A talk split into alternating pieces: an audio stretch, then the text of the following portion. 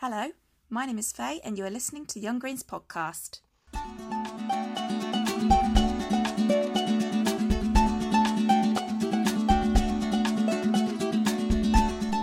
In this episode, we'll be talking about PIP, Young Greens Convention, and we'll also be giving you news from the Young Greens movement. As always, if you'd like to get involved or share your views, then get in touch by emailing media at younggreens.org.uk. We really look forward to hearing from you. To begin with, we're going to talk about PIP, otherwise known as Personal Independence Payments. I'm going to hand over to my fellow media subcommittee member, Ed Fraser, who is going to tell you about what the Young Greens are doing about this issue. The Personal Independence Payment System is failing disabled people across the UK due to a needlessly complex application process and the lack of knowledge, experience, and care of the privatised assessors involved. Over two and three claimants have been successful in challenging a decision on their PIP assessment, proving that the system is not working. And so the Young Greens are calling on the government to reform the assessment for PIP so that disabled people get the right level of support. We want to lobby the nation's financial regulators to ensure disabled people are treated fairly and are not forced to pay over the odds for goods and services, and also urge businesses to do more to understand the needs of their disabled customers and develop products that can help to reduce costs. So, throughout this campaign, we want to highlight and raise the voices of young people who have lived experience with PIP we want to provide a platform for them to share their suffrage and their opinions on what they think needs to be changed, and we will look to investigate the reality of how many young people are denied fair treatment and support. And so, the first of these voices who we will be hearing from is Liam McClelland from Nottingham Green Party. He's the co chair of Nottingham Green Party and a young Green on this year's 30 under 30 training scheme. Thanks very much for joining me today, Liam. Hi, Ed. Thanks for having me on. So, can you tell us about why you claim personal independence payments and what it enables you to do? Personal independence payment, or PIP, enables me to take part in life the same way as someone who doesn't have any health conditions or disability. So, for me, that means I can be on the Young Greens 30 under 30 training programme, I can co chair Nottingham Green Party, I can volunteer as a peer mentor, and I can get an education to better myself. I'm a recovering addict, I'm HIV positive, and I live with chronic depression and anxiety resulting from some childhood trauma. Each of these comes with additional costs, and PIP attempts to cover the financial strain that these health conditions and disabilities can have. Thank you for being so open, Liam. So, what was your experience of the process for claiming your personal independence payments? Uh, what were the challenges you faced? The application process for PIP was incredibly frustrating for me. From the initial phone call to see if I was eligible to the first payment date was just over 18 months. The paperwork they asked you to complete and the evidence they asked you to provide I found to be almost impossible. I have dyslexia and I really struggle filling in long forms. Thankfully, I was able to access a local branch of a HIV support charity who helped me with this application process. When the face to face assessment finally happened, the report that the health professional, and I'm using air quotes here for your listeners, wrote was full of falsehoods and omissions.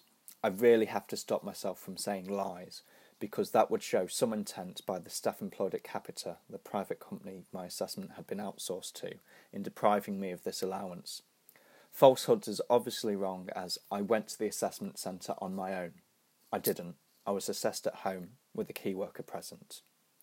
I ended up appealing the decision. This meant that my case was heard in front of a judge, a doctor, and a disability specialist.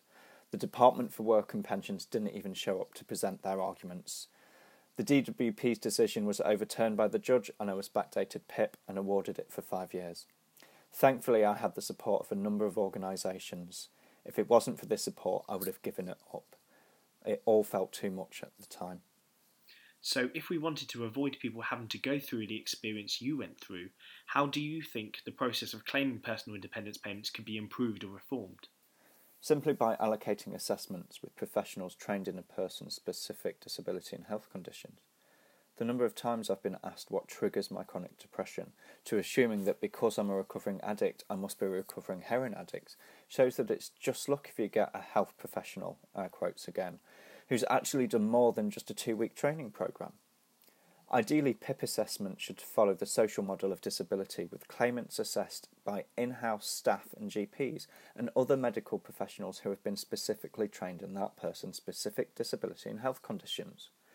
The social model would see the assessment framework set out in a collaboration with people it seeks to support. Basically, nothing for us without us. And I understand the Green Party doesn't have an official position yet on personal independence payments, but that you're hoping to change that at our next party conference in Bristol? The Green Party does have some fantastic policies on social welfare and mental health. It doesn't have a statement on PIP, and it's this that we want to change. Myself and the Reform PIP campaign team have been working on a record of policy statement, ROPS for short, that we hope to have passed at the next party conference in Bristol. The ROPS will enable our spokespeople to comment with confidence on PIP by referring to a statement that will show the Green Party's stance. This stance is to scrap the current system and to replace it with the social model of disability that I mentioned earlier. We've been in contact with Disabled People Against Cuts, Terrence Higgins Trust, as well as having a number of people with a lived experience of applying for and being awarded PIP for various disabilities and health conditions on the team. This has ensured that the ROPS has been thoroughly thought through and consulted on. And if someone listening wants to engage more with what you and other Young Greens are campaigning on, where can they find out more? For more information on Young Greens campaigns, you can visit our website, younggreens.org.uk, and become a member of our Facebook group. Just search for the Young Greens. Both of these sites are accessible and have contact details on them. The Young Greens are always looking for new campaigns to support, so if there's something that you're passionate about and we're not covering, then let us know. Thanks very much for joining me today, Liam. Thank you so much for having me, Ed, and see you at the next 30 under 30 weekend in my hometown, Nottingham. I'm looking forward to it already. We've also had a statement sent in from Maxwell, who is based in County Antrim in Northern Ireland. Maxwell has autism and, like Liam, is a PIP claimant. So, before living in um, County Antrim. He lived in Cardiff for three years and hopes to move back there soon, and believes that the personal independence payment would allow him to settle back in Cardiff, continue driving lessons, and give him a sense of independence so he can begin a new life, get his own place, and find a partner. He says that the most challenging aspect of the process is the anxiety it has caused, on top of his existing anxiety for which he takes sertraline. This has had an impact on his ability to focus on work and everyday tasks and means he can often get frustrated. Um, the process has been very long for him. He originally applied 14 months ago for personal independence payments and is currently waiting for an appeal tribunal at the end of August. Um, he's already appealed twice and the tribunal was initially postponed. He thinks that the process could be improved by being more transparent and there being a greater understanding by assessors of the conditions people face. Um, the time that was given for his initial assessment uh, when he first applied was not long enough to complete the questions due to a limited understanding of how autism affects him. This is an experience he's heard many times from other stories that he's seen online and feels the government doesn't understand or recognise the anxiety and distress that the process causes and it should be reformed immediately. Well, thank you very much, Maxwell, for sending that in. Back over to you, Faye. Thank you very much, Ed. Now it's time for some news from the Young Greens movement. At the beginning of August was the Young Greens residential weekend, where members had the chance to learn about building an active regional party, allyship, team action planning, and much more.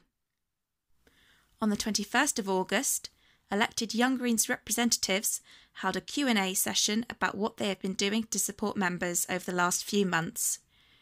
If you missed it or have questions of your own, keep your eyes on the Facebook page for Young Greens, where the next Q&A session will be announced. If you're a Young Green and you'd like to send us in some news for a future podcast, please email us at media at younggreens.org.uk.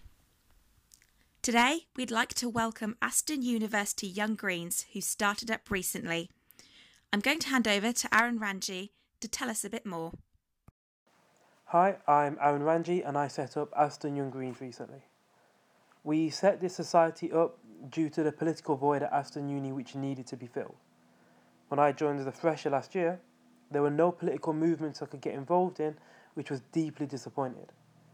Furthermore, during the strikes last year, there was no coordinated movement to help the staff. Thus, the logical step for us was to set up a Young Green Society. Also, being right in the city centre of Birmingham means a lot of our campaigns, such as People Not Numbers, are really prevalent. When I think of Birmingham, I think of its rich diversity and the contribution of migrants such as my family. Now, the hostile environment policy being implemented here in Birmingham is unacceptable, and we as students will not allow the government to do that. One issue we're campaigning for at this moment is the rights of international students. This is through our People Not Numbers campaign. International students have also been the target of the government's hostile environment policy, and we need to speak out against this. Our next meeting as a society will be relax- relaxed uh, social to ease in new members after our Freshers Fair. To contact me, email me at aston at younggreens.org.uk or rangia at aston.ac.uk. Thank you, Aaron. As you may be aware, Young Greens Convention will be happening this year at the University of Sheffield on Saturday the 3rd and Sunday the 4th of November. Young Greens Convention is a great way to involve yourself with the work that we do, from campaigning to international issues to elections. Convention is completely free, so make sure you register as soon as tickets become available on the Young Greens Facebook page. We're going to finish our podcast, as always, with Creative Corner. Today, we have a poem which I wrote about the reasons why I joined the Green Party, and it's called Skin. What good is being the eighth richest nation in the world when the homeless are left to collect on the pavements like rainwater around clogged drains? When children are left kicking their heels at borders instead of taking off their shoes as they come home? When the ground beneath our feet is bent over crying because it can't take any more? I want to know. Did no one ever tell you that beauty is only skin deep? Thank you very much for listening.